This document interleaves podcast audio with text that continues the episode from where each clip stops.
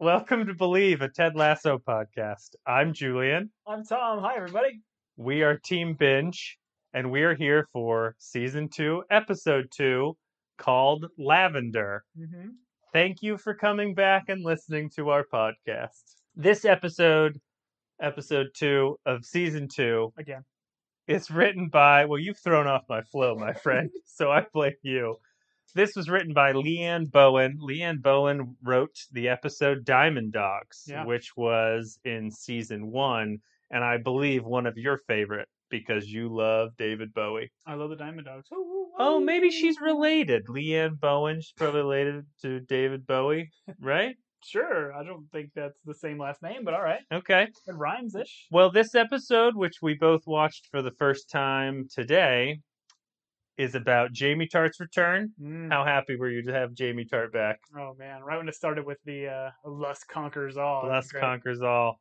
Would you watch Lust Conquers All if it was on? I think I, yeah, admitted in the last pod that I, that would probably be a guilty pleasure I would partake in. Good for you. Good for you for not being ashamed. Yeah. You know?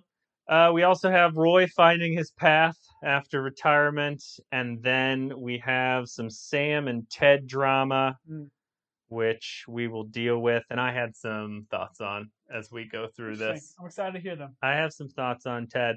But at the top, I would like to say, I would like to dedicate this episode to Courtney, who is the one that introduced me to Ted Lasso Mm, okay. and is the reason I watched Ted Lasso and is now the reason you watched Ted Lasso. Even though we've had our differences, Courtney, that fist fight in Alcatraz, I appreciate you and thank you for introducing me to Ted Lasso. Wow. So, with that being said, the episode opens up with Lust Conquers All. when the music starts, I was like, "Where are they?" Like I thought they were like a dance club or Oh, something oh. like that. It was like because it's all dark as they're doing the credits, like Apple presents, uh, and then boom, we go right into the this the they're like the onset of Lust Conquers. Like we're watching the program. Right, we're watching the program, and it is essentially uh, the torch ceremony for Survivor. Someone's getting voted off. I'm assuming that is everyone's point of reference for reality TV show. Uh, Jamie is uh, quickly voted off of the show, and it's funny just the way they do it. Like they cut to all the people's reactions, and he clearly was not expecting to be voted off because, as he let us know, he's the top scorer yes, both on and off the field. both or- on and off the pitch. That's correct. And then we cut to them watching the clip. It's like a morning show. yeah, And I looked this show up. It's a real show. It's a Okay. real British. I'm assuming it's like uh, Regis and Kathie uh, Lee. a bit dated. yeah. I don't know, like Good Morning America. What do you mean dated? Uh, I don't think Regis and Kathie do the show anymore. Oh, I think fifty percent of them. what have I been watching every morning when right before The Price is Right? Uh, I think it's like Seacrest and Kelly. Okay. it's the Rips. Okay, it's the Rips. Sure, that's her nickname. They introduce uh, the loser, Jamie Tartt, and he corrects them with got not just a loser, I'm the Hmm. loser. the loser. Uh, and we find out that he was a complete jerk on the show. And then we discover through this dialogue that he left Man City to go be on a reality TV show. Tom, how did you feel about a Premier League soccer player, a seeming star, leaving his team to go be on a reality show? Is there precedent for this? Um, I don't know. Maybe there is. It's definitely a bold choice by our boy Jamie. Bold. Um, Is bold the right word, Tom? It is for Jamie. Uh, like we talked about in the last pod, like there's not a whole lot of downtime in Premier League because like you're either playing in other tournaments, international, all that kind of stuff. So for him to be able to film this, it would have to be during that off season. But even the off season, the guys are still probably training and prepping and doing everything else. So for him to like leave Man City, assume that he's just going to talk to Pep and Pep's going to let him back. Pep Guardiola, who we talked about as the head coach for Man Sure. City, is just so ignorant of him to be able to think he can just kind of walk back in. Well, it's some great journalism here because he's like, "Oh, I'm going to return to Man City." They're like, "Oh, we've got a clip for you," yeah. and then they play the clip. And who is in the clip, Tom? Um, I don't. I didn't write down his name, but it's like the. It's more or less Higgins equivalent for Man City. Was it? He's not a real person though. This was just a character in the show because Pep's a real person, as you've explained. Pep is the coach. This is just seemingly it's like an actor, Actor, okay. They almost seem to kind of set it up like he's going to be like Higgins foil or they're going to meet at some point because he's on the uh, the TV for a while. It keeps his little the, the Chiron on the bottom, the lower third says you know, manager of football operations. So we know it literally aligns with Higgins. So I'd be interested if they do some sort of uh, uh connection there later on. Oh, you think he's going to fight Higgins at some point? Listen, fight or o- out operate one another. I don't know. Maybe they're going to play Operation. If they Oh, play okay. Operation, Operation. together, oh man, Operation is intense. I play it with my children, and they just allow the buzzer to happen. nah.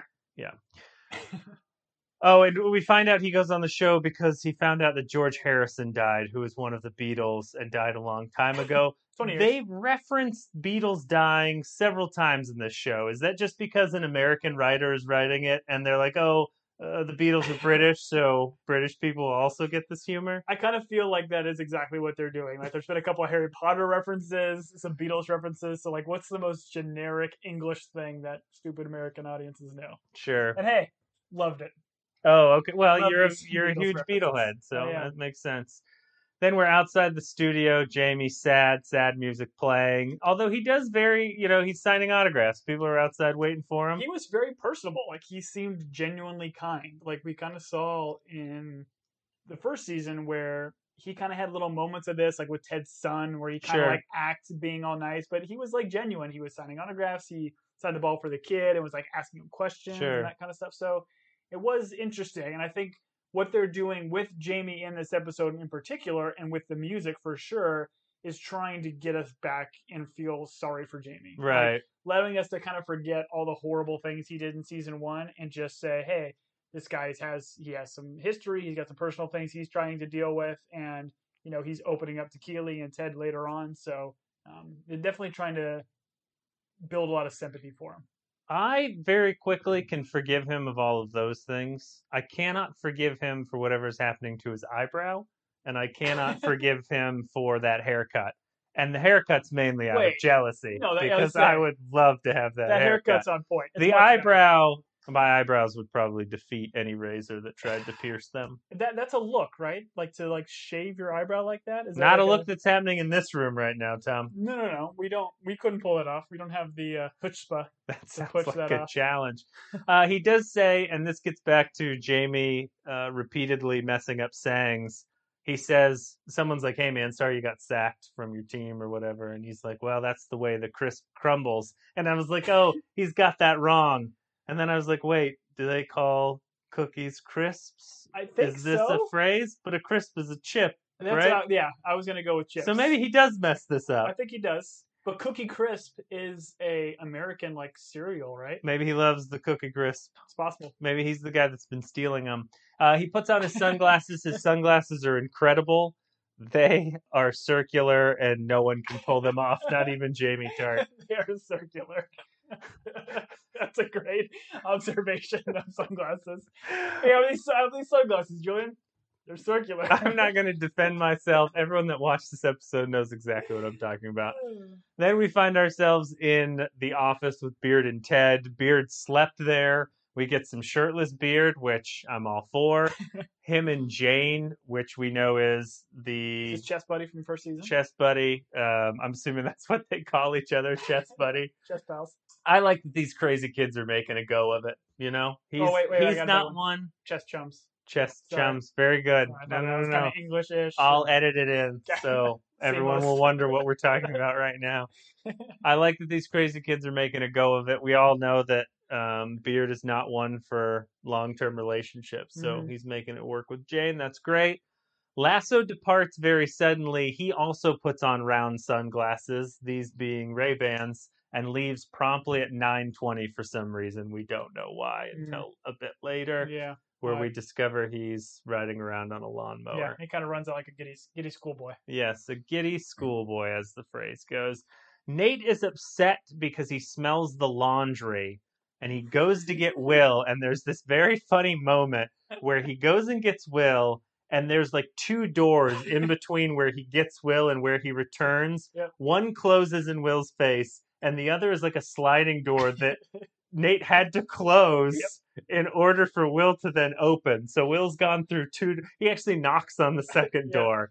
And then Nate is like, "Oh yeah, come on in." Yeah, come He- on in. He did that so he could say that. and he asks him uh, if he changed the laundry, and we find out it smells like like lavender, Lavender, which is our name of our episode here. which is the name of the episode, and it's supposed to calm people. Lavender is like something that they put in those? Weird gas shooter things that people have in their bedroom. Scented oils. That's the that's what I was going. Shooters. Sorry, that might be something else to other people, but uh, lavender. And Nate's like, listen, we don't want these athletes calm. We want them to be killer athletes. and Beard has a great retort where he's like, even after they shower? Just the way he says that to Nate is great. And Nate is doing some weird things here where, like, I feel like we're not supposed to like what Nate is doing with Will. And, like, they're building on something here. it's constant. Like that is what Nate. These first two episodes, Nate is just being painted as this jerk. Like he's the new coach, and he just is constantly pooping all over Will. And again, we're not really sure why. If that's just his like quote unquote coaching style, Sure. if he's doing that just because he was that former position, so he has high expectations for it. Um, I'm not. I'm not sure. I still enjoy it. I think Nate or uh, uh, Nick Mohammed is fantastic, like Sure. acting like it. But uh, I looked up. I looked up Will the character. Do you know what his last name is? His last name is Kitman. hmm, oh no, it's not. That's what the internet said it Are was. He may just not have a last name, and they may have just filled it in. But I was. He was bored to play that role apparently. wow. And then, like during this conversation, at the end of it, Nate's like to Beard, he's like, "Wait, did you sleep here?" He's like, perchance to dream here.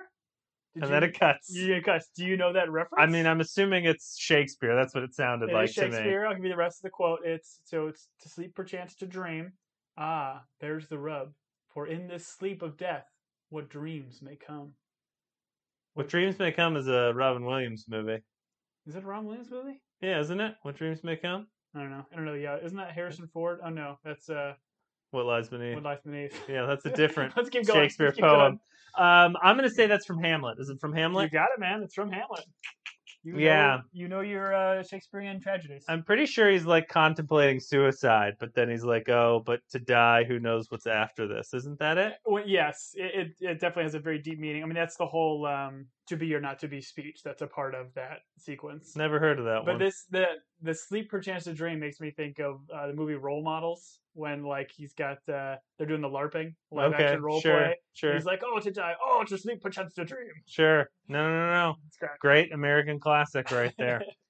then we are with Roy and Keeley in his sweet black Land Rover uh, in the parking lot. Roy's dropping Keeley off. And we find out that he's not really got anything to do during the day until the girls' game that he's coaching later on. And much like Roy, who can't get his mind off of football, he starts talking about. He's like, "I think I'm going to make him play a four-four-two defense." uh, that one little girl is a mean monster on defense or whatever it is, which I'm assuming is the same girl that had the ice pack it on was. her head. It was, yeah. What is a four-four-two defense, Tom? Uh, four four two. He said four four two diamond defense. So there's different types of four four twos in terms of how you set them up, but it's more or less four defenders, four midfielders, two attackers, and then obviously And no goalie, huh? Incredible. Well, four and four and two is Ten. Ten. Yeah. eleven people on the field. So yeah, but he didn't say goalie. four-four-two and one. Yeah, you don't need to add the goalie. The goalie is assumed to be a one. If you play multiple goalies, that's uh, cheating and awesome. oh man, we're gonna change the game. This is where we find out that Ted is raced out, and so he could ride around on the riding lawnmower. and Roy makes some great joke about maybe he's homesick, and that's the closest thing he can get to a Dodge Ram. And Roy says Dodge Ram with such disdain. It made me upset. I was like, those are great trucks. I'd love to own one, but it is what it is. And then uh, Keeley gets out, Ted approaches, and Roy peels out in that parking lot. I love it. I guess I don't know. Are we to understand that like Roy still blames Ted? Is that kind of what it is? Because he's not coming to the games. He doesn't want to sit there and make small talk with Ted. I don't think he blames him. I think he just doesn't want any of the small talk. Like he knows if he probably starts talking to Ted and they haven't talked for a while, Ted's gonna get him in and wrangle and do some jokes and all that kind of stuff. And he, just, Okay. he just doesn't want it. Too much, He's huh? very, very busy. He's got things to do, man. Gonna set up that four four two diamond defense. then Doctor Sharon arrives on her bike. Not a bike. It's a transformer, man. it's a transformer. I've never seen a ba- bike break down like that. Pretty badass. It was pretty cool.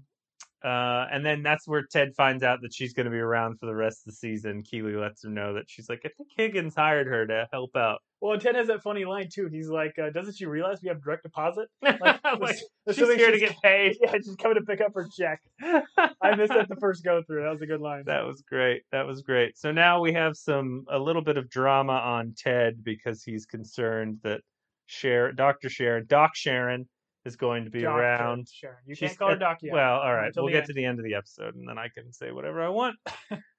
Ted Beard, Nate, and Higgins, the Diamond Dogs, are hanging oh, out. Oh, oh, Wonderful. Ted asks Higgins about hiring Dr. Sharon for the season, and he's like accusing him. He's like, "Hey, why'd you do this without talking to me?" And then he, he, he Ted is doing this like sarcastic, "I'm in charge. No, you can do what you want," uh, and it's clearly confusing Higgins. And then I started to think about it. I was like, okay, so on like a, an American football team, the coach is uh, reports to a GM, and in my mind, Higgins' role is like the GM. But I get the sense that Ted does not report to Higgins. Ted do. reports to the owner, and then Higgins is just the operations guy. Is that true? Do coaches like actually have hierarchical go like do they go to the person of operations or the GM or something like that? Yes, it would be the coach would report to the GM because the GM's the guy that's like drafting people and But- like the finance guy and the trade where would guy. operations? Are you, are you assuming that Higgins is the GM of the I, that was my, I guess that was my Okay. assumption is that Higgins, the director of operations in Britland, is a GM equivalent in America. But now that. I've said it out loud, I guess it's a different title. So maybe it is different. No, I think it makes sense because like if there was going to be somebody that's like that high level in the show, they would have introduced us to him. So I think it's fair to say that Higgins is not necessarily Ted's boss per se. Well, now But- that I think about it, Rebecca hired him without telling Higgins, so Ted must not report to Higgins. Yeah, I'm glad we worked this out. My question has been answered. Thank you. you're welcome.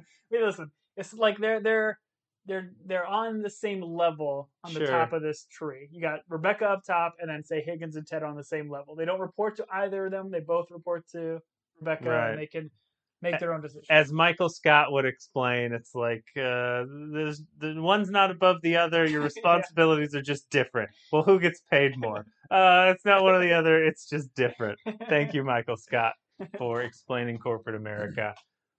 Ted and Higgins back and forth is pretty funny. You can see Higgins is confused, and Beard helping Higgins out is real great. Yeah, he's Yeah. giving him like the head shake, and like he's like Higgins is like, wait, where do I argue this one? Yeah. And then Beard gives him that like weird thumbs up, where he's like, hey, you're doing great, which is a lot. yeah, when fun. he finally told Ted off, it's like, no, this is my decision. Right, and he clearly is uncomfortable with it, but Yeah. just did it because Beard nodded at him.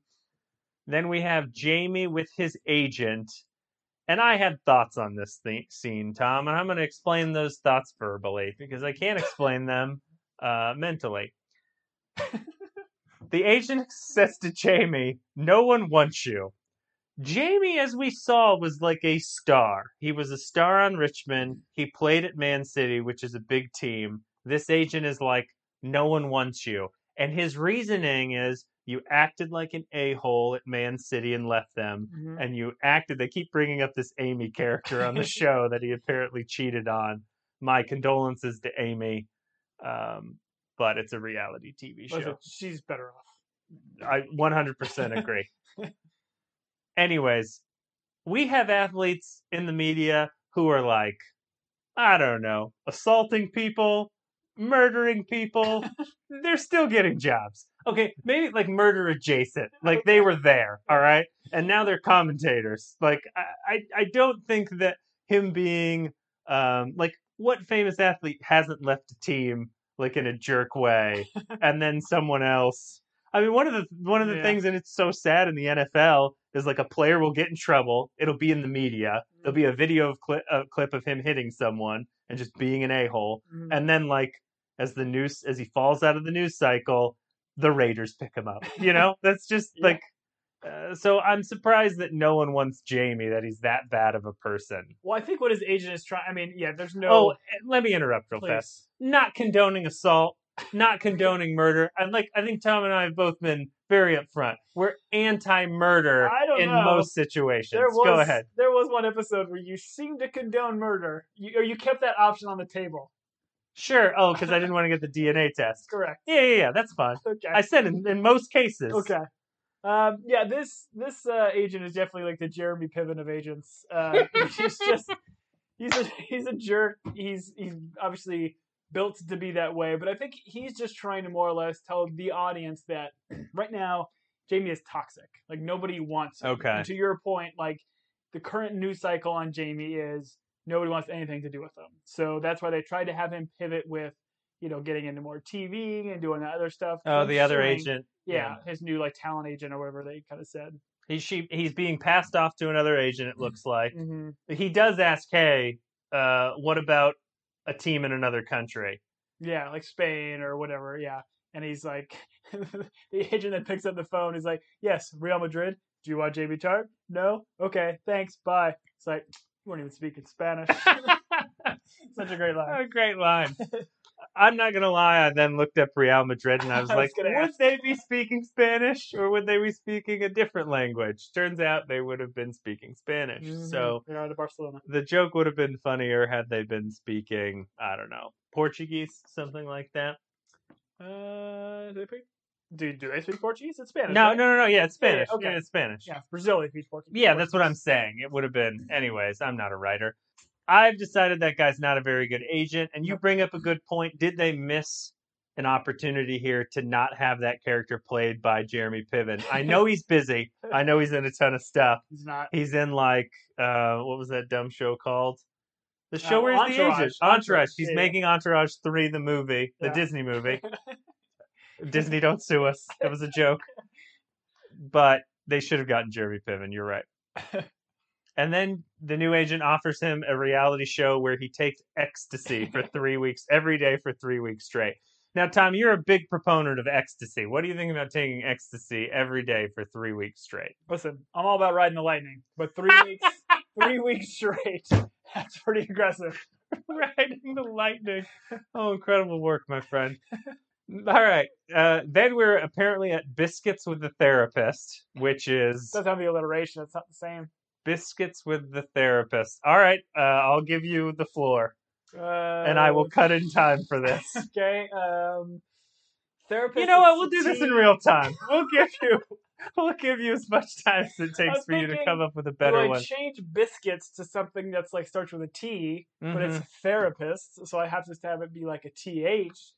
Um, there's not a whole lot of cookies or crackers that starts with TH, to my knowledge.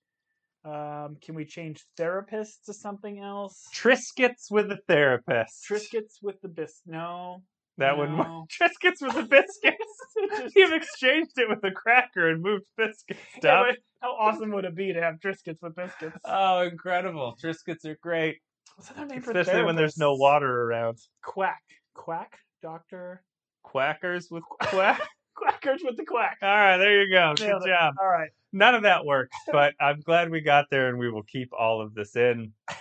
we find out that Dr. Sharon, who is allergic to fun uh, and allergic to Ted, also won't eat sugar. Not that she's allergic. Well, and she makes a reference where she's like, "Oh, I can't do sugar. If I have too much, it's gonna make me go crazy for an hour or something like that." Which makes me think like they're setting that up for later in the season, where Ted's gonna get so frustrated with her or want to like quote unquote not like not poison her, but just give her a bunch of sugar, maybe some Sour Patch Kids, um, and then and then she's gonna freak out, and I don't know. Kids. Yeah, maybe it was a weird thing for an adult to be like, "Oh, if I eat sugar, I get crazy for an hour," and then. Uh, but it is what it is. She doesn't eat. I just thought it was one of her ways to reject a kindness that Ted was trying to extend to her. Yeah. I thought she was a bit rude, but I'll probably get letters about it. If she doesn't want the cookies or the biscuits, she shouldn't have to take the biscuits. I did think it was interesting that she took the bite, put the cookie or the biscuit back in the box, and gave it back to Ted, which is a really weird thing to do. You should only do that at restaurants. Like how much how how big of a deal would it be to just oh say thank you, take the biscuits, don't eat them in his presence, and then politely toss them in the trash. That's why you and I are polite people, Tom. Yeah. We would do that. Or what you do is you take a bite, you throw it at the person, and say, "I told you I don't eat sugar." Those are the other options that are available to you. Ted then talks about he's like, well, listen, I kind of have the same thing with video games, and then he does a very interesting like dive into. He's like, oh, I used to just deny them completely, Mhm. but then I realized I was denying something that makes me happy, so I reevaluated my relationship to it. So rather than like complete denial, he probably does it in moderation, which I thought was a very interesting way of explaining that. And I feel like that got through to her a little bit in terms of he's a little bit not smarter, but a little Yeah. more analytical. I don't know. I was going to ask you, like, I think, do you think Sharon is kind of picking up on this because as opposed to him just because all she sees of him is just this wacky guy that just keeps throwing all these like seemingly not her style of humor Sure. at her, um, and now that she kind of sees like, oh yeah, he's he's more than just this surface level whatever. Like she was probably judging him maybe a little bit too much, but she definitely has a very dry level of personality that certainly does not mesh well with uh, with Ted. Right. And she is kind of dissecting this as it's happening. And she's like, okay, your method is you bring a sweet, you ask me about my favorite something. With Rebecca, it was, hey, what was your favorite concert? Yep. Like he goes with with her, he, he's like, hey, what's your favorite book? Mm. Uh, mine's The Fountainhead. So he's going through kind of the same steps that he went with Rebecca. That's a good call. She's dissecting that, but with his comment about like you know sugar and video games and readjusting that relationship i think he reveals a little bit more into hey it's just not all weird folksy wisdom what is ted's favorite book tom So this is the Fountainhead. You may do you know more about this than I do? i don't know tom we haven't discussed this yet we can find out You read a lot more books than I do. Uh, it's, thank you tom It's by Ayn Rand. Uh, I just looked it up on the Googles. Googles gave me a little synopsis saying it's about a young architect. one is more than zero by the way when you say that i read more books than you so that's not a huge I've listened. difference I've listened to books. those count I've read. in I've this read, day and age those count I've read your book, my friend. oh man all right So, Moving on. Uh, I interrupted okay. you. Give me the plot of The Fountainhead by Ayn The Rand. Fountainhead. Okay, so Google's says, or Googles says, it's a young, it's a young architect who battles against conventional standards and refuses to compromise with an architectural establishment unwilling to accept innovation. So, just reading that blurb tells me, okay, that seems like it's in Ted's wheelhouse because Ted is kind of a fish out of water hmm um, trying to innovate or change the dynamic of what we would normally see in a Premier League coach with this team. So it kind of makes sense. But my first understanding of Ayn Rand is I don't know what what's her other big gigantic book that's like very I don't know like isn't it very Atlas Shrugged. Atlas Shrugged. It's kind of uh, I don't know taboo or whatever. But So it's Ayn Rand. My I have not read The Fountainhead. I have not read Atlas Shrugged. So I'm going to take a big swing here by summarizing both very quickly. appreciate it. While I didn't read any of them, I did have a brother who went through a strong libertarian phase uh, when he was in college, and so I had to listen to him talk about these things.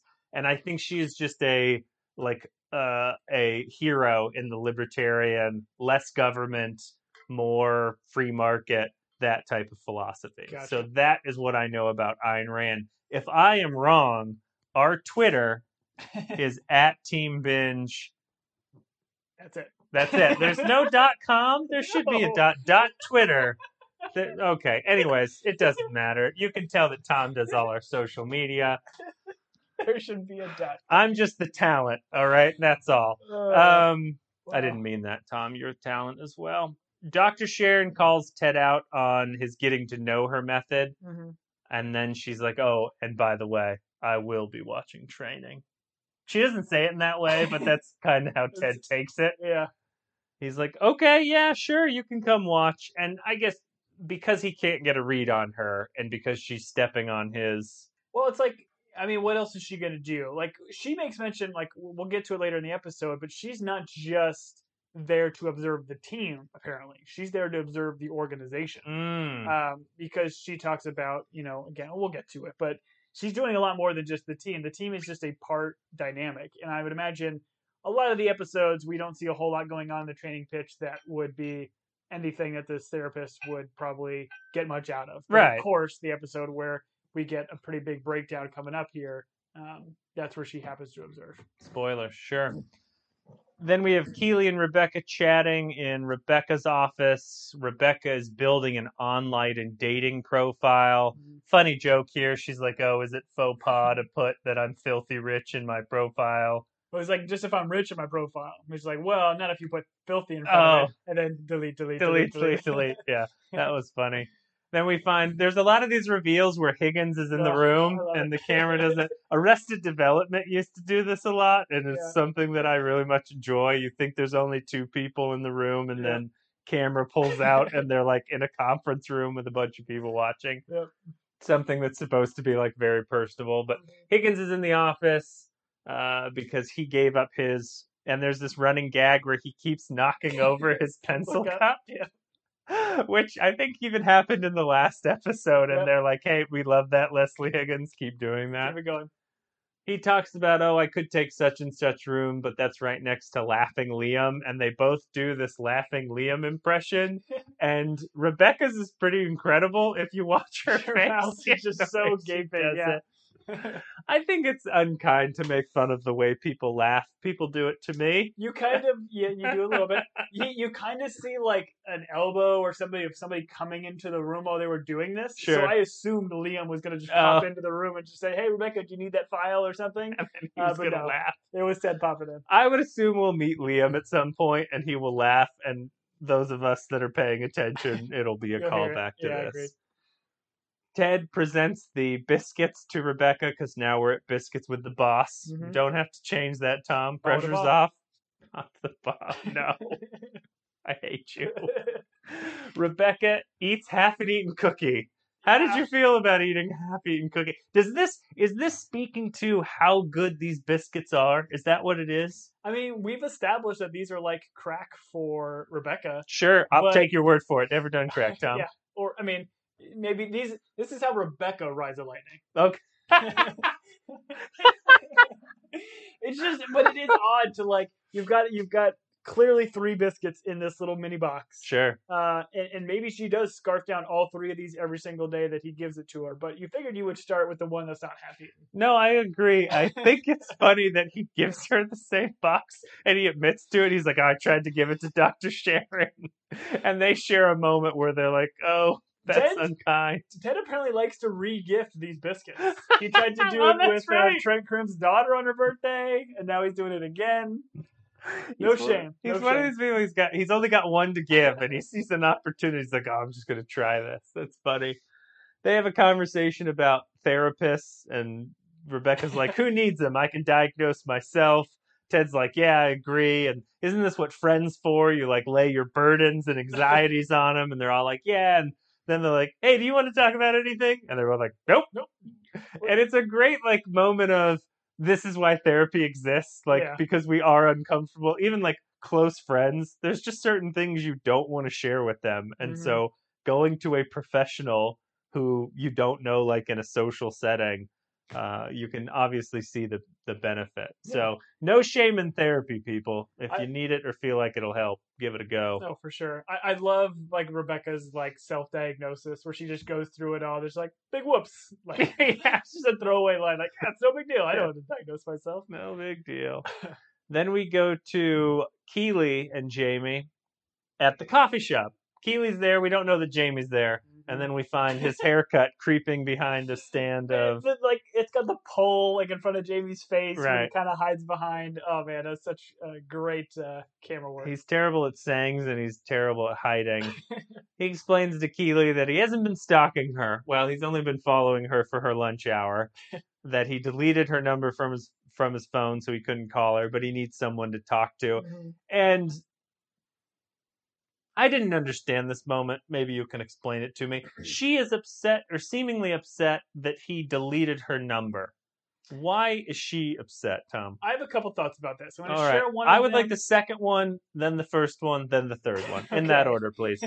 it's actually funny you made mention that because I was literally going to say I'm going to mention the first one, but I'm going to hold on to the second one till later. Okay. Um, but Sorry I threw a wrench in your thought You process. did. And now I should just give you the second one and just see Mm. what happens. Mm. Um, no, but I feel like she was I'm gonna say both of them. All right. I think that a she was like Wait, A or one? What are we on here? okay Roman numeral one. Got it. Okay. Um, she thought, I, and I think that they have a, a good relationship. They're at least still friends. So for her to compl- or for him to completely get rid of her phone number, um, she kind of took uh, hurt from that because she thought They were in friends. these kind of situations, if you are in a bad place, like you can't come come to me for Pavlov, but you can come to me for advice, questions, and Nice. things like that. Sure. Um, but uh, seven, I think she, she was also. I, I think the show was trying to set up something for a later scene. I think it was trying to set up that does Keeley still have feelings for Jamie? Oh. So we'll we'll get to the next oh. scene coming up, but I think that's that's what the show is trying to do. Oh. I very good on you. Yeah. Okay. okay. Okay. I see what you're doing. Okay. I like point number seven. Didn't care for point number two. So then we're at the best scenes of this whole show at this point. Roy dealing with children. This is why he's an Emmy award winning actor. Oh, incredible. Good for you, Brett Goldstein. And this was supposed to be some sort of champion game, right? The championship game. This was, the- yep. this was was for a cup. hmm Roy, his team has lost, Yep. and he is talking to them after the game, after they lose. None of those kids look very unhappy, by the way. They all just look like Yeah. happy children. Roy wants these kids to burn the memory of defeat into their brain, which is a very different speech than Coach Ted Lasso, who's like, be a goldfish. Polar opposites. Right, polar opposites. Couldn't be any different. Be sad, be sad together, but then let's move on. Yep. And and Roy is like, listen, don't forget this He, moment. he gets his hands on his, his knees. He leans over. He give, delivers that line. I want you to burn this into your memory. Waits, pauses, makes sure they burn it into their memory. He's like, okay, good, good. Yeah, great. And then we find out he's like, Emily's mom brought everyone consolation trophies. Must be nice to burn cash. Which is Which Roy, like, probably a multi multi millionaire. Sure, sure, sure. and then he looks at one of the trophies and he's like, "Best dressed? That's stupid. You're all wearing the same thing. When I saw that, I'm like, oh, he's gonna give it to the goalie because the goalie's the only one wearing something different. Different, sure. Uh, but doesn't. and he hands it to. I think he hands it to his, his star defender. Um, I can't remember her name. I can't remember really her cool name either. Um, but if you look, did you see? There's one girl that's super upset. No, There's one girl like right when he hands it to her, she crosses her arms. she got and upset is like super upset because she was like, "I'm the best dressed." best dressed. But then it's like it literally cuts to the next sequence. You can see the other girl giving it back to the girl that was Sure. upset. Super, super adorable and kind. My assumption was that the trophies were bought on sale, and so what's on the label doesn't Yeah. really matter. It's like best bowler, Right. best uh, Best bowler. Whitest gets- shoes in the office. Whitest shoes in the office, longest engagement. he gets a chastising from, I think, the principal or dean or whatever they call him over there. is. Is she supposed to be like the? I think she runs. She's like, oh, because I'll see at school kids. Okay, She's some sort of teacher. And we find it Roy giving. She's like, hey, the the coach has got to give a crap, and so Roy goes over and gives this final speech, and he's like, it's been an honor coaching all of you.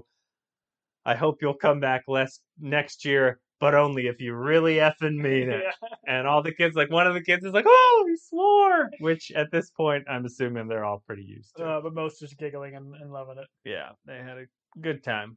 All right, and then Roy arrives home after the game. He gets himself a brewski or a brunicorn, whatever Jamie called it. Nice callback.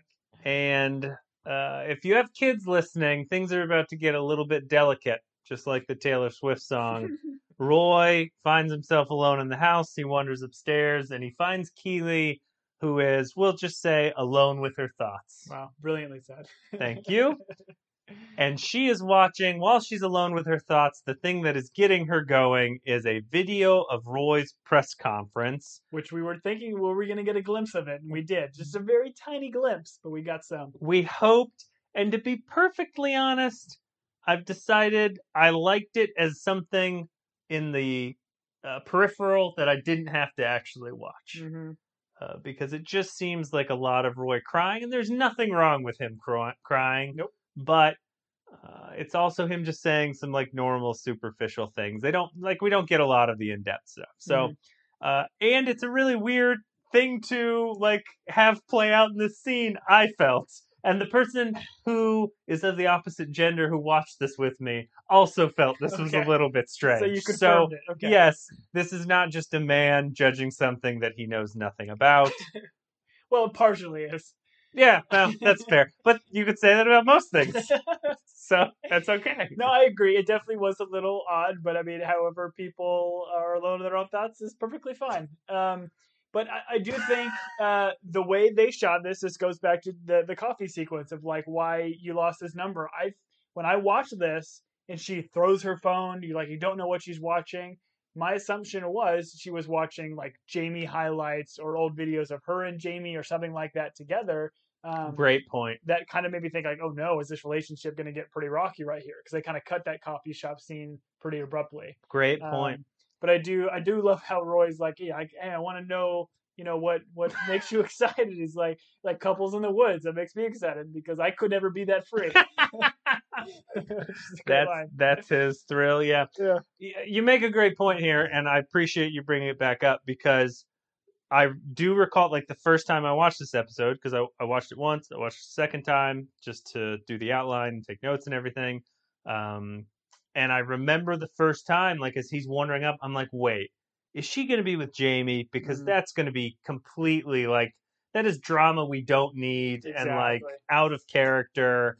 And then she's with her phone, and I thought the same thing. I was like, oh no. She throws her phone. Yeah, he's gonna pick it up, and it's gonna be of Jamie on Lust Conquers All yeah. uh, in the bathroom or the jacuzzi, Jacuzzi. one of those two places. So you make a great point, and I guess that explains more of kind of the vibe from the coffee shop. Mhm. Roy is clearly upset because he hates when people see him being vulnerable. All 15 million people, 15 and one, maybe mm-hmm. two, I don't know. She explains to him that she's turned on by him being passionate and vulnerable, and he has not been that way since he left the game. Weird moment for her to then go like, "Hey, this is why you should be a pundit. You need Yeah. to get back into the game." Oh, and she also brings up Jamie, and he's like, "Man, this conversation could not be worse." And boom, there it is. There it is. She talks about how Jamie is like without football and he's lost too, and so this gets Roy to essentially agree to try being a pundit once, and he has this very funny moment where he says, "What did the prince prick of all pricks want?" Or he calls him Yeah. that nickname, and I think it's because Keeley mentions that hey, Jamie wants to see if he can come back to Richmond, and she said, "You got to talk to Yeah, Lasso about You're it." talking to the wrong person for sure. Right. Um, Keeley, not the director of operations of No. the football, nor the GM. She's, we'll call her director of public relations. That's right. That that? sounds right. I do love the start of this sequence where Roy's just kind of coming home and screaming to the void, assuming that Keeley's just watching TV or around the house. Um, and he mentions like that how nine year olds can't do headers anymore, like you know brain development. Right. Right. He's complaining because they lost, and he's Yeah. like, "Oh, if they had allowed headers, we would have won." Uh, but that that was actually something that was interesting because that like I noticed that in uh, I've gone to some of my nieces uh, or or my cousins soccer games and yeah they don't allow headers or a lot of the girls will wear um, like uh, almost like rugby helmets whatever Okay. so they kind of have the padding and stuff on it because they don't allow youth to do headers which I think is brilliant because a lot of these balls are crazy hard Right. and can definitely cause concussions and things like that so. Not something that was uh, back in our day. I probably lost a whole lot of brain cells, had a lot of concussions, um, from my soccer days, but uh, I'm glad they're doing that now. We turned out fine, Tom. Well, mostly. Here we are in a room, not even recording, just talking about a show we may or may not have watched. In the void. Half the time we forget where we're at, what day it is. Another day is here, and you're ready for it. What to wear? Check. Breakfast, lunch, and dinner? Check. Planning for what's next and how to save for it? That's where Bank of America can help. For your financial to-dos, Bank of America has experts ready to help get you closer to your goals. Get started at one of our local financial centers or 24-7 in our mobile banking app. Find a location near you at bankofamerica.com slash talk to us. What would you like the power to do? Mobile banking requires downloading the app and is only available for select devices. Message and data rates may apply. Bank of America and a member FDIC. Lasso is eating in the pub by himself. I don't know if this is sad or what. I guess he's not much. He'll bake, but he won't make himself a meal because I feel like he eats a lot of meals down at that pub. But then I thought if I was alone in Great Britain and I know, I mean, British people are known for their cuisine. I mean, great cuisine, lots of flavor, you know, a lot of gravy, Haggis. a lot of. I think that's Scottish, actually. Oh, touche. That's United Kingdom. Oh no, we're back to this. What? How many countries are in this country? There's like seven. Anyways, Four. um, he's eating, and Jamie shows up. Jamie puts his toy soldier up there, which is a fun callback Mm. that he kept it. And they start to talk, and Ted does this thing that we all do, and I don't know why I'm preferencing this way, but he just asks Jamie how he's been, and Jamie's like, "Awesome," and then he like slowly walks through not so awesome to okay to it's all poop, Ted. And this i love like that type of decline. Uh, it reminds me there's a scene in arrested development where they're in the hospital and they're looking for like a leader and job's like i'll be the leader. I'll speak for this family. I mean i could if you guys wanted me to. Wait why do i have to do it? Why do i have to be the one? No i won't. And then he like sits back there and he goes through this whole progression of i'm going to be a hero to you can't force me and and the family just stares at him and then like goes back to their conversation. I love when a character like has that kind of arc in a single and like ted doesn't say anything yeah. jamie just goes from awesome to not so awesome okay to bad to everything's terrible He ted lets it breathe. Oh, for sure. Yeah. I, I I love those moments. Great writing. Jamie asks Ted if he can come back to Richmond. Mae Mae the publican shows up with two pints. She wants him back. Uh, the pub gang. I don't think they were in the last episode. This is our first sighting of them. I was a little bit scared they weren't going to bring these guys back. Oh, they have to. Right. Yeah. Crowd favorites. Everyone loves them. Mhm. Paul, Gus, uh, Gareth, I'm blanking on their names. Uh, Paul, Paul's the one you need. Paul's the best. Bart, Bart. anyways, he's like, "Hey, can you ask those people to stop staring at me?" And Mae's like, "Hey, bleep off!" Yeah. And like, and Jamie's like, "Man, old people are so wise. They're like tall Yodas." Another Star Wars reference. We're two episodes into the season, and we've already gotten three Star Wars Hey, references. it's the only thing that people have to talk It's about a tie that binds us, like the Force. We find out that Jamie did the reality show to get back at his dad. It's a Mhm. weird revenge move, but he kind of explains, "Hey, my dad was giving me such a case about like the minutes I was playing over at Man City, what I was doing when I was just sitting on the bench, all those things." So he essentially gave him the middle finger and went and did a reality TV show. We talk about dads a little bit, tough dads, and Ted mentions like Jamie's like, "Oh, was your dad hard on you?" And Ted's like, "No, my dad was harder on himself than he was on me." And Jamie says something like, "Oh, well, you're lucky." And Ted, I mean, Jason Sudeikis does a great thing here, where he like Mhm. he has this look like, uh, you know, was I or am I? Yeah. And we know that like his dad died when Ted was relatively young, Mhm. and so you've got to wonder like he never explained why he passed away or Yeah. like what that. So something tells me we're going to get a bit more of that as we go through. I think we might. Like, okay, yeah, to your point, very good acting, subtle acting from Sudeikis. It's really just like an eyebrow raise. Like, well, Mhm. yeah, that's that's not the kind of. Yeah, I wasn't have. lucky. Yeah, Like exactly. even Um, I think what we're seeing here is just Jamie's continued, I don't know, adolescence or whatever. He just can't get out of that that cycle. He's still very, I don't know what the word is, but he's he, he's still allowing his father to kind of control him. So Right. he's acting out in a way that is detriment to his career and his passion, which is football and just soccer. So he's trying to do this other show. You know, he's kind of pawning it off like, "Oh, I'm just trying to build the brand," but no, he's he's running away from it because he doesn't know how to face that yet. Right. I'm assuming we'll we'll kind of get there. And there's an interesting like dynamic here that's happening where Jamie is assuming like because his dad is like verbally abusive, probably physically abusive, Mm. like that that's like a worst case like family scenario where like in Ted's case I don't think that's the same thing, but Ted still had it like Yeah. something happened there where there's some some trauma hmm and there i mean from scrubs which bill lawrence also wrote we've talked about it many times there's a moment in scrubs where turk says something like someone's complaining about having a like a messed up childhood because their parents are divorced or like a dysfunctional family because their parents are divorced and turk says something like I like that. I like how people with divorced parents feel like they have the market cornered on like family dysfunction. Yeah. He, and then he goes into like, my parents were together, but like we had this, this, and this, like exactly. all bad stuff that happened. So kind of an interesting, interesting thing. That's where my mind went. But uh, no, I, I, love Scrubs. I, I think it's like all kind of pain. Like people think like, oh, you're a millionaire, so you don't have problems, you don't have issues and stuff going on in your life. I don't. Oh, I'm sorry. You were talking about someone else. Forgive yes.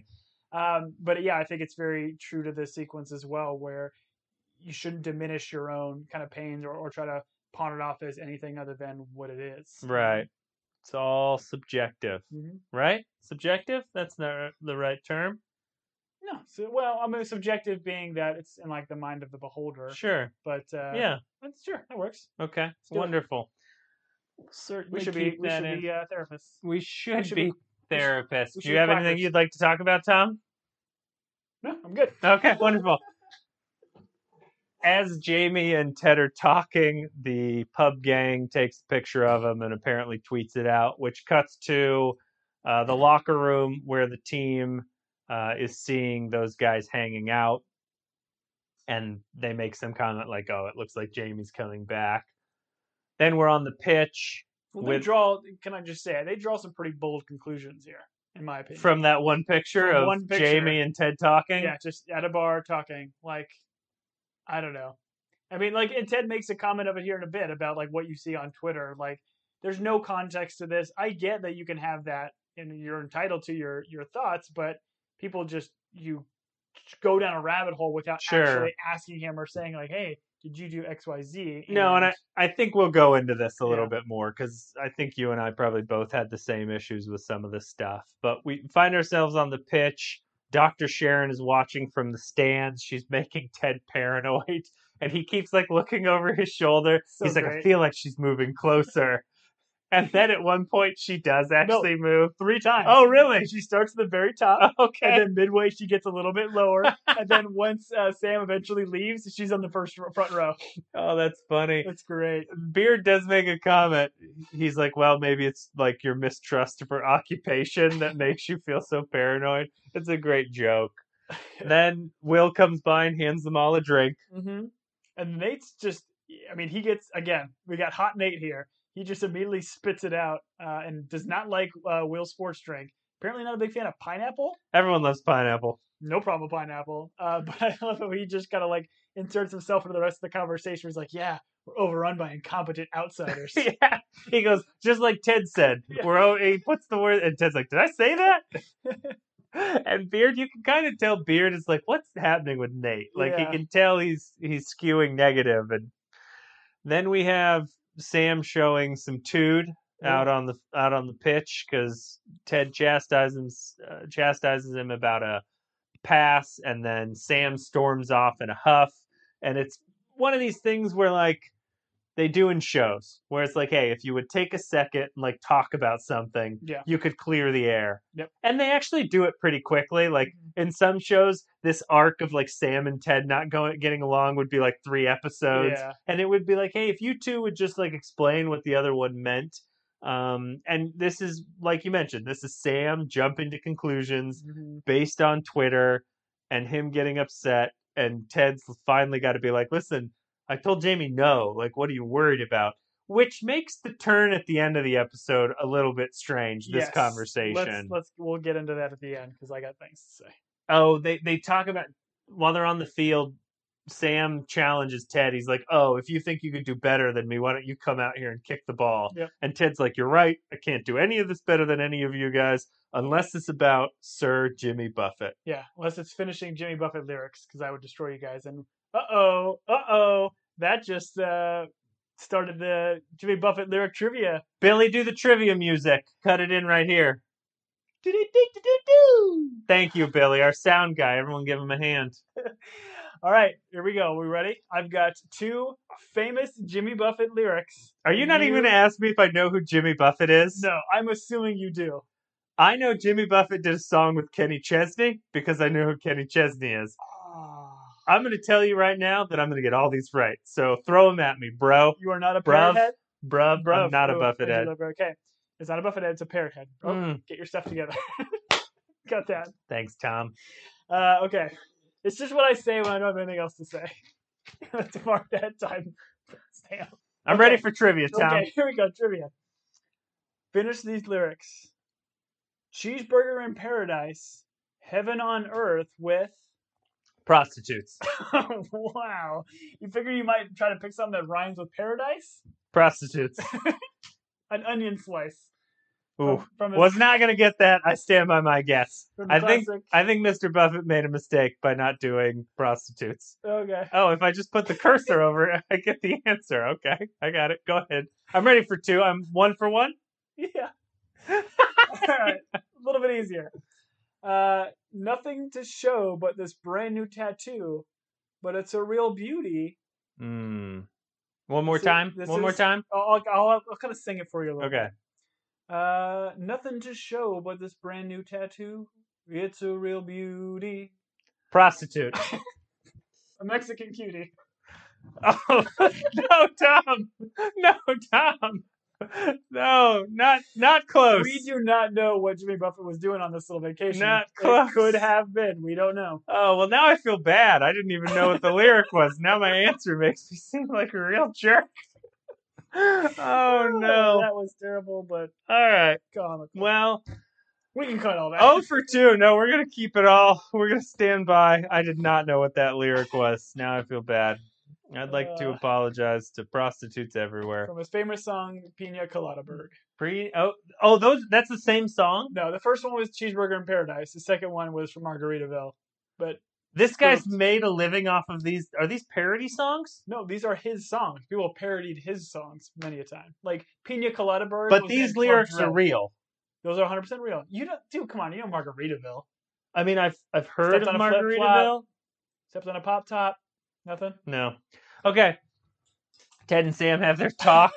uh, Sam brings up that he doesn't like cussing. He's like, I felt bad every time, Yep. which you cussed earlier in this podcast. How did you feel? Because right, well- here's how Ted explains cussing.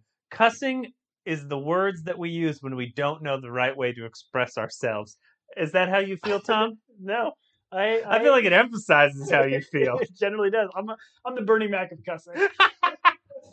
yes, you are, my good friend. No, I mean I try not to do it as often, but I don't feel like I'm doing it to what Ted's saying. Like I'm not doing it just for the sake of doing it. Sure. Generally, I'm trying to emphasize something, or I don't know. Maybe I am being lazy.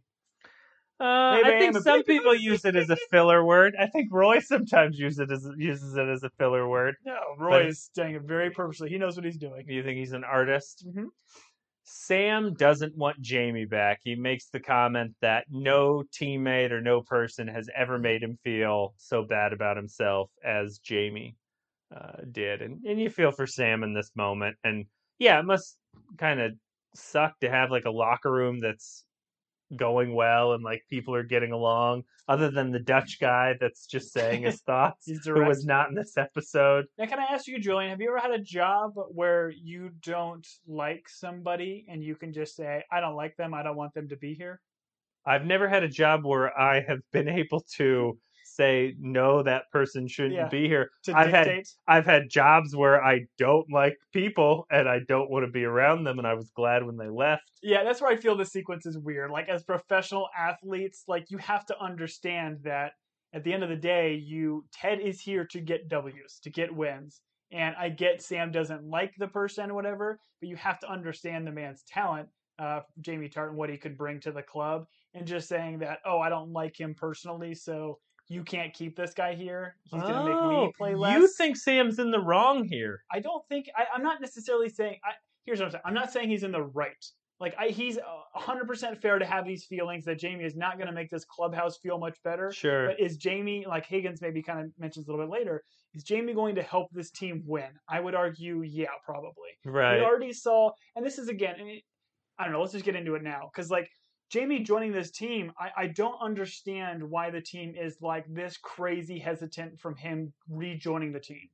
Jamie left this team when he was seemingly on the mend or, or going to kind of turn a leaf. Oh, that's He, a good he, point. he donated his stuff to the fire during the last ep- or the episode in the first season, and, and Maybe is the wrong word. donated, Sorry, what did he say? He sacrificed Sure. Excuse me, Yeah, yeah. he sacrificed his cleats to the fire and, and they had a very good team bonding moment, and Jamie was in on it. And we didn't have a whole lot of time for them to be able to explore that because immediately Rebecca transfers him back to Man City. But the only other thing that the team has seen Jamie is the one game they play with him at the end of the season, and then the video that Nate shared of Jamie kind of saying like, "I'm not going to say that I did everything for the team, but I did everything for the team." But you got to understand like these guys have to know that this is Jamie's personality. This is just kind of who he is. So I don't I- don't know. They're kind of playing fast and loose with this relationship with the entire team and Jamie when they already told us last season that Jamie was going to turn over a new leaf. Sure. I would say this. I 100% get your point that it is weird of Sam to be like, hey, I hope our team does poorly because I don't want him to join us because he makes my my feelings hurt. Yeah. Like that's not a real uh, adult response to something. But I will say in like sports and a locker room environment, if he is so toxic hmm that it like makes the whole team that's seemingly, you know, working. Although I think this is Dr. Sharon's point at the end of it is like, hey, is this team really working? You Right. guys are at eight draws. Like everyone's kind to one another. She says everyone's respectful, everyone expresses how they feel, but we're not winning games. Yeah. So what's the point of this organization? Exactly. Is it a feel good organization or is it get the W's? As I've talked through this, they should fire all the nice people. they should get everyone on this team that's just going to be a complete jerk. Um, so, but it is an interesting like thing to think about in terms of Ted's choice here because I came out of this conversation thinking, oh well, Jamie's not coming back because Ted wouldn't do that to Sam. Yeah. But then as we move forward, we find out that's that's not true. But you're right; it is a little bit strange of Sam to be like, hey, I don't want this team to get an All Star because he makes me feel bad. And at this point, maybe Sam has got enough confidence, or like his ability has obviously grown Mhm. um, maybe he should just punch Jamie in the mouth when Jamie shows up. Yeah. And that would probably help that Yeah, relationship. confront him, talk to him about it, and address punch it. him in the mouth, and Tom. punch him in the mouth. Uh, it was not a figure of speech. Punch him in the mouth. In his pretty mouth or that eyebrow with that weird shaved part. it's a target. Right. And this is one of those moments where uh, Ted takes care of Sam. He's like, hey, I told him no. They're like, oh, yeah, we're buddies again. Sam says something about, hey, my dad always tells me when he sees you on TV, he's really happy that you've got me. Like Mhm. you're taking care of me. He feels like I'm in good hands. Mhm. Wonderful. They high five. Sam leaves. And then a pencil cup gets knocked over. Who's in the background? Higgins is in the background because Higgins is on working on a, a a bench press bench as his desk, which was very funny. Yeah. We cut to Roy Kent in the makeup chair, Mm. getting ready for his time on television. Who is Jamie Carragher? Jamie Carragher, very well. Roy opens up a note from this Jamie Carragher who sent him flowers and like wishes him well on his TV. Uh, Yeah, so he is a famous Liverpool midfielder. Okay. Um, who turned to after his career, illustrious career, I think 17 years. Um, he turned to Sky Sports. He is now a, a pundit. okay. Um, I do love that. You know, He's not in the next scene. He's not No. one of the guys. Jamie okay. Carragher's not. Yeah, he's not in the show at least as of yet. Um, so it's interesting they'd use his name just like they did Pep. They used the name, but they didn't want to use his likeness or Right. the actor on or whatever. Uh, but I do love the very quick ringtone we get of uh, of Roy's phone, where it's "Bad to the Bone." It's like the little quick Oh, I didn't bit. even catch yeah, that. It's "Bad to the Bone" is his ringtone. Oh, that's great. Um, and he trimmed his beard, so now we're kind of back to season one um, uh, version of, of Roy. Someone in my house did not appreciate bearded Roy. Does appreciate The stubble, scruff. scruff yeah, Roy, stubble. scruff Roy. Stubble Roy. Now, may I ask you, uh, Julian, uh, what do you usually do with your lashes? Um, I let them grow. I just love it. He's like, I leave them the F alone. Leave them the F alone. Yeah, great, great moment. She goes into, I think, put mascara on them, Just maybe. kinda- just like plumping them up. I, I don't know. Yeah. No prep, no practice, to no nothing. We're just gonna put Roy Roy Kent, a like well known, gonna say his thoughts, gonna swear a lot. Mhm. We're gonna we're not even gonna have him talk to the three other guys he's gonna be on the Nope. panel. I'm going to go on a limb, Tom, and say this is not how TV works. I would generally guess they go through an outline similar to what we do in this podcast, where they have a general understanding of what I they're don't- going to talk what about. outline, Tom? yeah, This is all free Um, flowing. and not just seemingly introduce yourself to the person while you're there. But uh, hey, that's Sky Sports for you. Did you recognize the guy sitting next to Roy? Uh, no, I don't think anybody's anybody there. It's the old manager, the guy that got fired from Richmond with Is the- it really? with uh, Noel, the the Oasis lead singers, it's the testicle coach. the testicle co- manager. He's we say Oh. manager, Tom. That's great. That's who that was next to him. and oh, he- I didn't realize he's that. the guy that makes the the comment about Roy don't get so emotional or something like that. Oh man, that's a good catch. He's, Yeah. I mean, he's a, he's he's got that tr- not tr- that's not good crazy here. He's not got trench Trent Crimm level hair. No, he doesn't. He's got he's got a mane. He's got a quaff. Yeah. So that guy's there, and Roy gets to say some terrible things about Chelsea and use some salty language. And Tom, you're a Chelsea fan. Yeah, I just. How did you feel? I disagree with Roy's commentary here. Uh, I felt like Chelsea was uh, on point.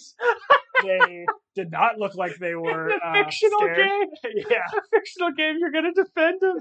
you're dang right I am. fan. Man United looked terrible. They look like tired out there. They got a lucky goal towards the end. Um, even know the score. yeah, they they they beat Azpilicueta. It was a tough, tough loss. But you know what? We're gonna turn it around. Incredible work, my friend. That was great. I was upset that they brought Chelsea. Like, oh, cool, they're talking about Chelsea, but uh, they're not talking about him in In the a right context. way. Yeah. Can I say this too? Um, apparently, they just recently signed, like Ted Lasso, the show, signed some sort of agreement with the Premier League to be able to license, like, I guess, all their names, logos, rights to whatever. I would assume they were already doing that. I, that's the same thing I saw. Like when I read that article, is like, but they've already used like Watford last season. They've used Crystal Palace. They've used logos. It's Were they showing logos though? Maybe that's what They it did. was. They okay. did, yeah. So- Interesting. It was just kind of interesting that they signed this like I think it was like six hundred eighty thousand pounds or or thousand dollars or whatever for rights to it to be able to do it, and already two seasons in. This makes me think like maybe we are going to get more than three seasons potentially in this show. Mm, It seems weird for them to be done with second season and then have signed this big deal with the Premier League to be able to use their licensing and everything. But I just want to bring that up because we are mentioning specific teams here. Sure. My favorite, and we don't have a licensing agreement. My favorite thing yet. My favorite thing that Roy says is terrible, but he says they played timid like children waiting to meet a handsy Father Christmas, which is terrible. And the crowd, the pub crowd loves it. Yep. Uh, so does Twitter. Keeley is there reading all the tweets. I'm assuming that's what they're called. They are. I was going through I At Team Binge, Yep. Oh, probably. if we could have had one in there, that'd have been great. That would have been great. Uh, I kind of paused and kind of looked at them. They're all just very generic tweets about like, "Oh man, he's really telling it like it is. I love this guy." yeah. They're also very heavily throughout this season. I think they're adding in this hashtag We Are Richmond. I don't think it was in the first season, but if you look like in Ted's office and all around the clubhouse, there's a hashtag We Are uh, Richmond. Okay. So I think they're trying to. The, the show's trying to use that. So like when you're watching the show, to use it, and they were using it when uh, Keeley was scrolling through. Okay, well, next time we tweet, we can use "We Are Richmond," Sure. right? We'll put If only we were more savvy social the- media's. tattoo or the tic tac toe sign in Yeah, front of it's it. It's a pound symbol for for your collect calls. Okay. Oh, I remember collect calls. collect calls were great when you were in jail and you didn't have. Anyways, um, then we're at the Diamond Dogs. Uh, Higgins, we find out Ted is allowing him to now share Nate's office because he needs a desk. Yeah, kind of voluntold. Yeah, Nate. Nate reacts poorly to this. Once again, I don't really know what's happening with Nate. They then discuss, hey, Jamie Tartt coming back. Mhm. And Ted has this interesting uh, comment here, which took the conversation that he had with Sam into a different direction from where he left it with Sam. Mhm. It's like he thought about it more. And so he said, Hey, you know, Sam reminded me that we don't all have great dads.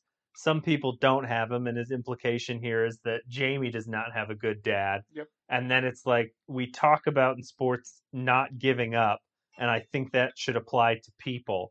So now he has like brought the conversation with Sam, which was, I'm not bringing Jamie back to because of th- Sam. I've thought about it some more, and I don't think we should give up on Jamie.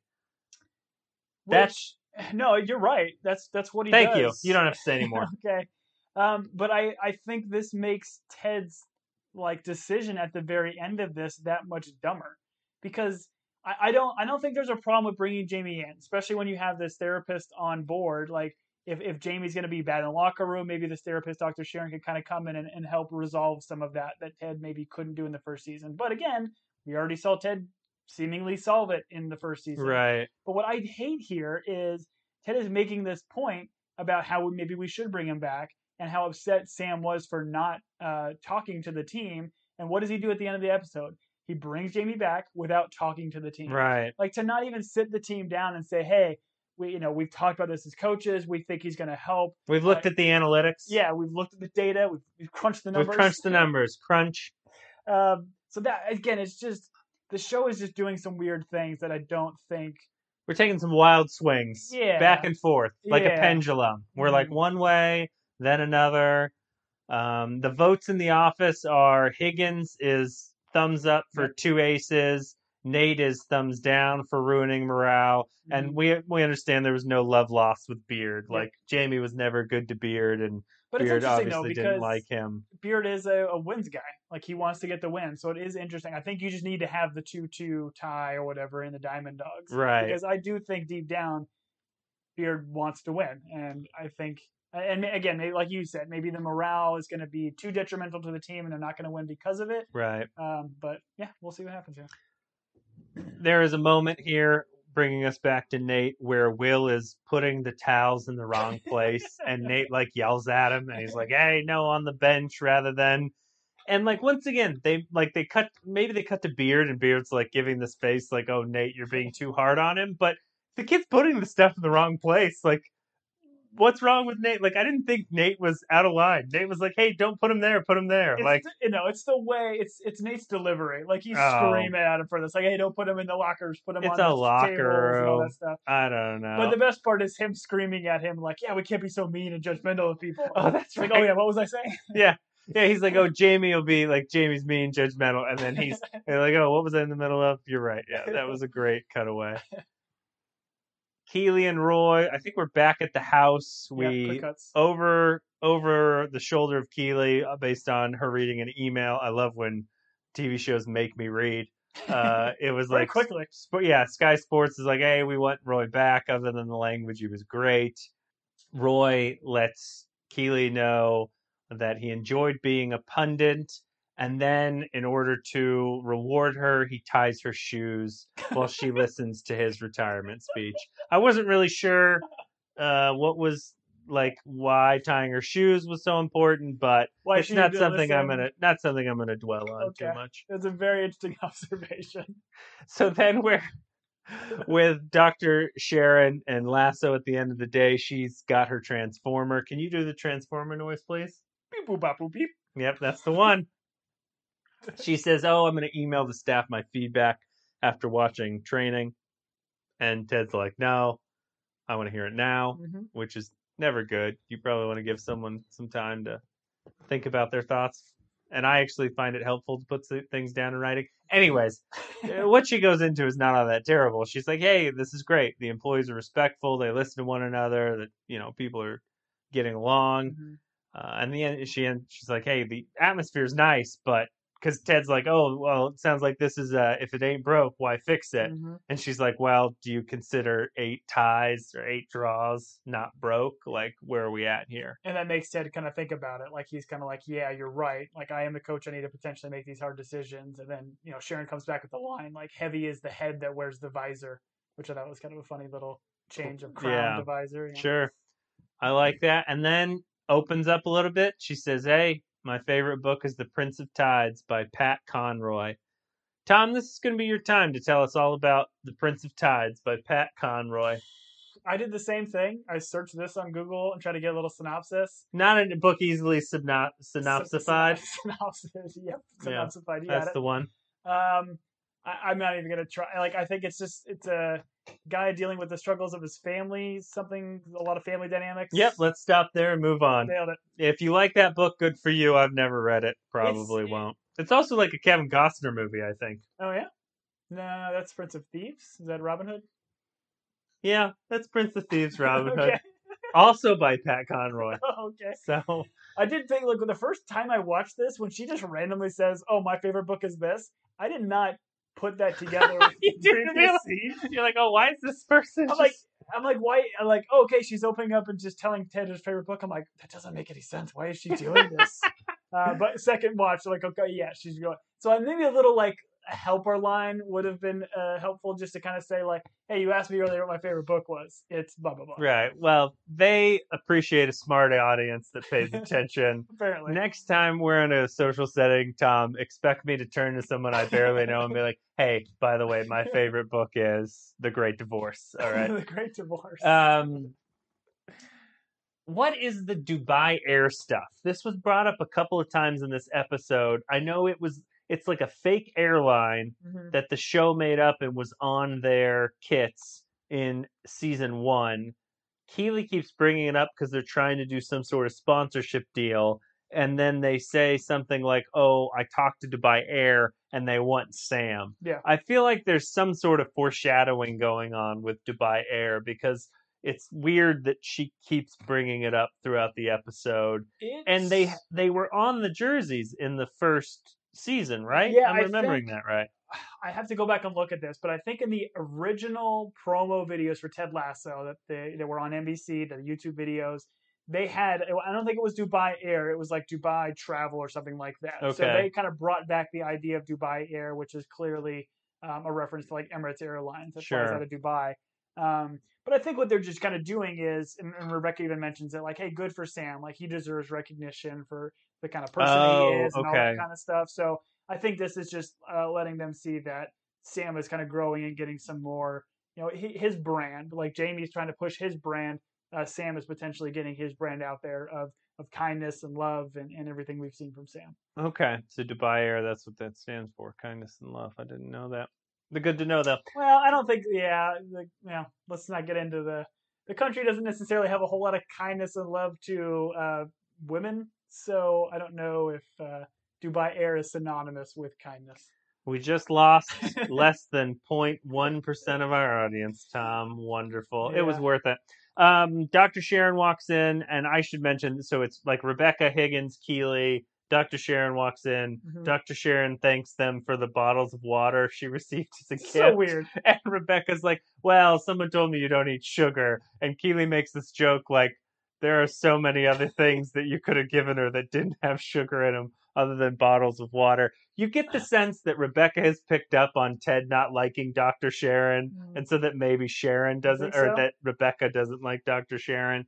That's kind of what I'm what I picked up from Okay. bottles of water being It's an odd gift. It's an odd gift. Unless it's one of those fancy waters that's fizzy and costs a ton of money. Um, then there's this moment where Higgins dramatically moves to the window and they all watch as who comes out of the tunnel. We've kept this a secret this whole episode that he was coming back, so good for us. But who shows up, Tom? Our boy Jamie Tartt comes out of the uh, the Do, tunnel. do, do,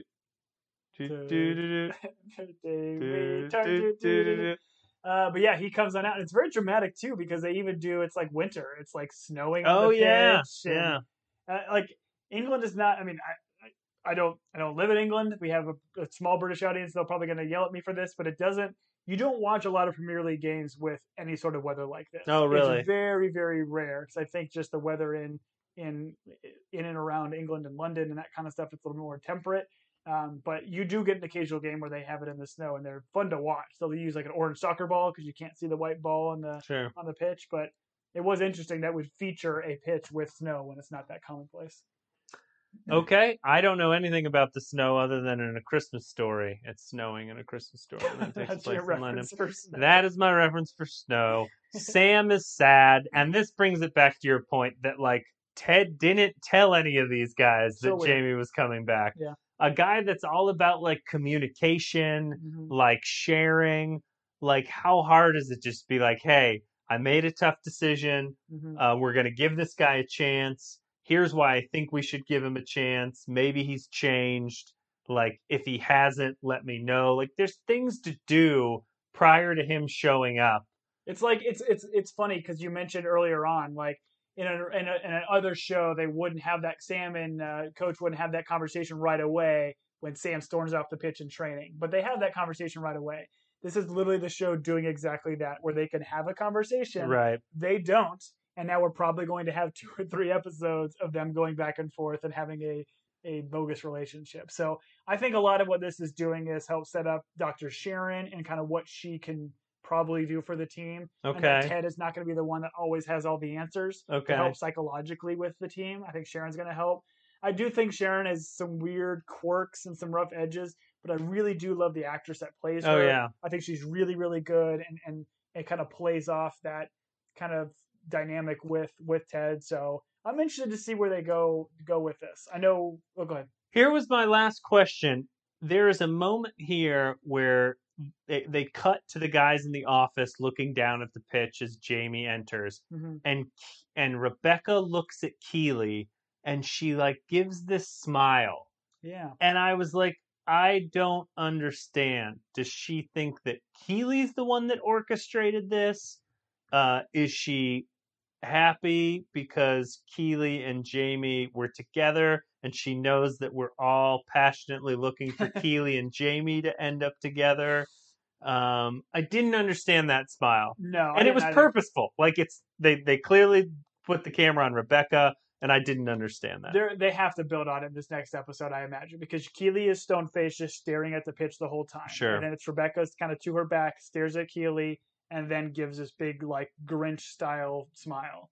Um, and I don't, I don't know what they're doing with it. I can't imagine it's her trying to uh, think that, oh, cool, now Jamie and uh, Keeley got to get back together because she knows that wasn't a healthy relationship and that she's Yeah, very but Jamie's happy with, with Jamie's Sam, changed, or with Roy. Tom. He's a new man.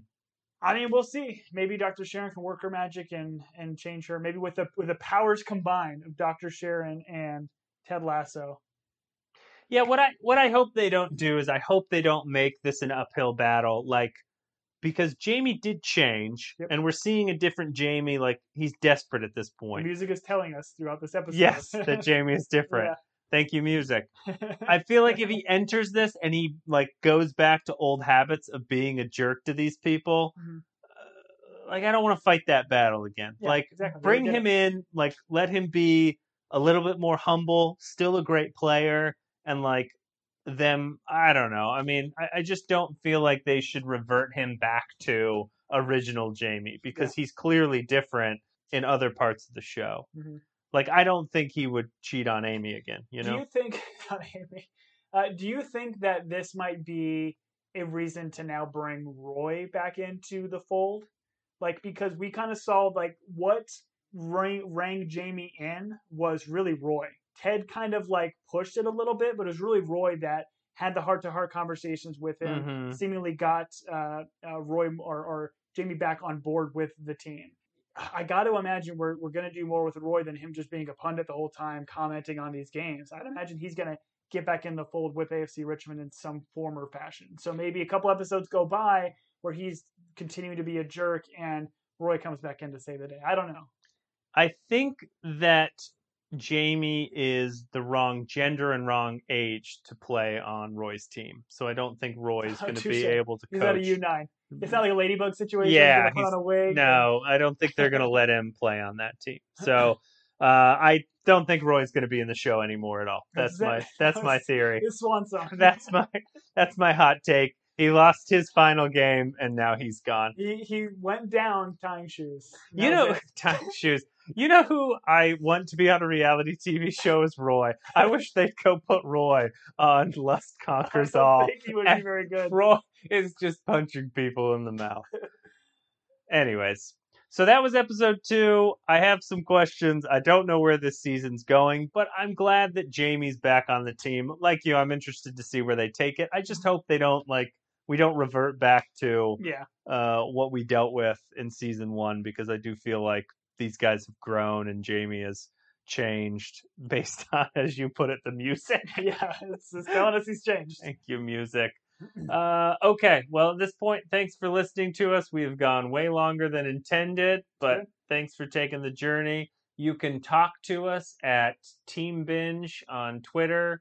You can also email us at Uh, team binge podcast dot No, at at, gmail.com. at gmail.com. Sorry for the dot too early.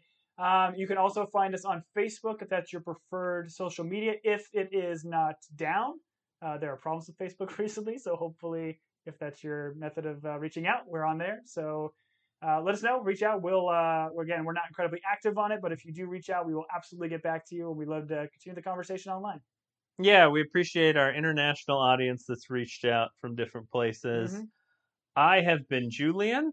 Uh, and I've been Tom. We'll then to do the next episode. Oh, I'm sorry. Forgive me. I'm and very- next week, we will be talking about episode three of season two, which is called Sour tarts. Sour Tarts. Incredible work, my friend. You were born for this. Uh, this is Julian, and I'm Tom. Thanks for joining us, everybody. Have, Have a a good good one. night.